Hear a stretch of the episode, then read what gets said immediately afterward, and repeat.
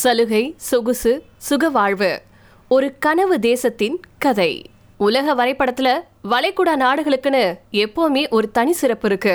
எண்ணெய் வளமிக்க அந்த பகுதியில ஈரான் மற்றும் சவுதி அரேபிய நாடுகளுக்கு மத்தியில சிறிய நாடா இருந்துட்டு இருக்கு குவைத். குவைத் குறித்த சில ஆச்சரியமூட்டும் தகவல்களை தான் இந்த பதிவுல நீங்க பாக்க போறீங்க. குவைத்தின் மக்கள் தொகை தமிழகத்தின் மக்கள் தொகையில பதினாறுல ஒரு பங்கு கூட இல்லையா. மொத்தம் நாப்பத்தஞ்சு லட்சம் பேர் மட்டும்தான் அங்க வசிக்கிறாங்க. அதுல குடிமக்கள் பத்து லட்சம் பேர் தான், மிச்சம் இருக்கிறவங்க வெளிநாடுகள்ல இருந்து வந்தவங்க. நிலப்பரப்புலையும் தமிழகத்தை விட மிக சிறியதுதான் குவைத். ஆனா செல்வ செழிப்புல பல மடங்கு உயர்ந்திருக்கு. இதுக்கு அங்க இருக்கக்கூடிய எண்ணெய் வளம் தான் காரணமே. இதனால குவைத் மக்கள் அனைவருக்கும் சம்பளத்தை அள்ளி கொடுக்குது அந்த நாட்டு அரசு.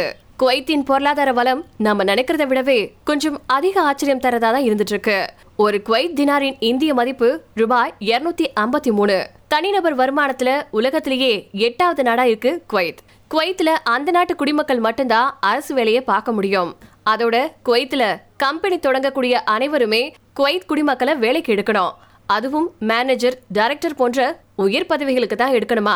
அதே வேலைக்கு ஒரு வெளிநாட்டவரையும் எடுக்கணுமா. எதுக்கு ஒரே பதவியில ரெண்டு பேர்கள் அப்படின்னு கேக்குறீங்களா? அங்கதான் இருக்கு ட்விஸ்டே. குவைத்காரர் வேலையில சேர வேண்டுமே தவிர வேலையில அவர் பார்க்க வேண்டிய அவசியமே இல்லையா.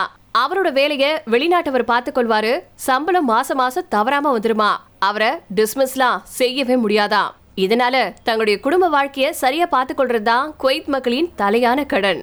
அதுக்கும் கல்யாணம் செஞ்சுக்கிட்டா திருமண பரிசா அரசி வீடு கட்ட, இல்லனா சொந்த வீடு வாங்க அறுபதாயிரம் தினார்களை வழங்குமா. நம்ம ஊர் காசுக்கு ஒன்றரை கோடி ரூபாய். அதுக்கு மேல பெரிய வீடா வாங்கணும்னா வட்டி இல்லாத கடன் கிடைக்குமா. பெட்ரோல் விலை உயர்ந்து நாட்டின் வருமானம் அதிகரிக்கக்கூடிய ஆண்டுகள்ல முழு கடனையும் தள்ளுபடி செஞ்சிருவாங்களா. இப்போ குவைத் மக்களின் ஒரே கடனா இருக்கிறது உயிர் வாழ்றது மட்டும்தான். அதுக்கு ஊர் வந்தா மருத்துவ செலவு இலவசம் மட்டும் இல்லாம குவைத்துல சிகிச்சை பெற முடியாத அளவு சிக்கலான வியாதி அப்படின்னு வந்துருச்சுன்னா நாம விரும்பக்கூடிய நாட்டுக்கு போய் சிகிச்சை பெறலாம். அதுக்கான மருத்துவ செலவு அரசுடையதான். அது மட்டும் இல்லாம நம்ம கூட ரெண்டு பேரும் கூட்டிட்டும் போலாமா. அவங்களுடைய செலவும் அரசினுடையதுதான். மருத்துவம் மட்டும் இல்லாம கல்வியும் இலவசம் தான். வெளிநாட்டுல போய் கூட நீங்க படிக்கலாம். அதுவும் அரசே ஏத்துக்குமா.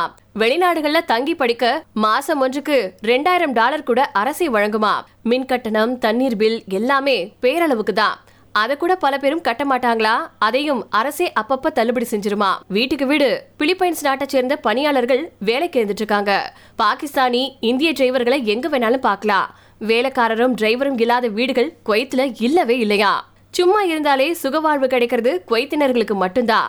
ஆனா யாருக்கு வேண்டும் இந்த சுகவாழ்வு? குவைத் இளைஞர்கள் இங்கதான் ஒரு ட்விஸ்ட் வைக்கிறாங்க. கையில் இருக்கக்கூடிய மொபைல் போனை சும்மா வச்சிருக்காம மன்னர் அமீரை விமர்சிச்சு ட்வீட் போடுறாங்க. இது மன்னருக்கு கௌரவ பிரச்சனையா அமைஞ்சிட அவங்க எத்தனை லைக் அப்படின்னு பாக்குறதுக்குள்ளேயே சிறையில் அடைக்கிறாங்க அரசாங்கத்தினர். விமர்சனம் எல்லாம் செய்யாம கை கட்டி சுகவாழ்வு வாழ முடியும் அப்படின்னு நினைக்கிறவங்களுக்கு இங்க கண்டிப்பா ஒரு கேள்வி எழும். அது குவைத்துல குடிமகன் ஆகிறது எப்படி அப்படிங்கறதுதான். அதுக்கெல்லாம் இங்க வழியே இல்ல. உலகத்திலேயே கிடைப்பதற்கு அரிய பாஸ்போர்ட் குவைத் பாஸ்போர்ட் தான். குவைத்துக்கு பிறக்கிறது தான் குவைத் குடிமகன் ஆகிறதுக்கு ஒரே வழியா.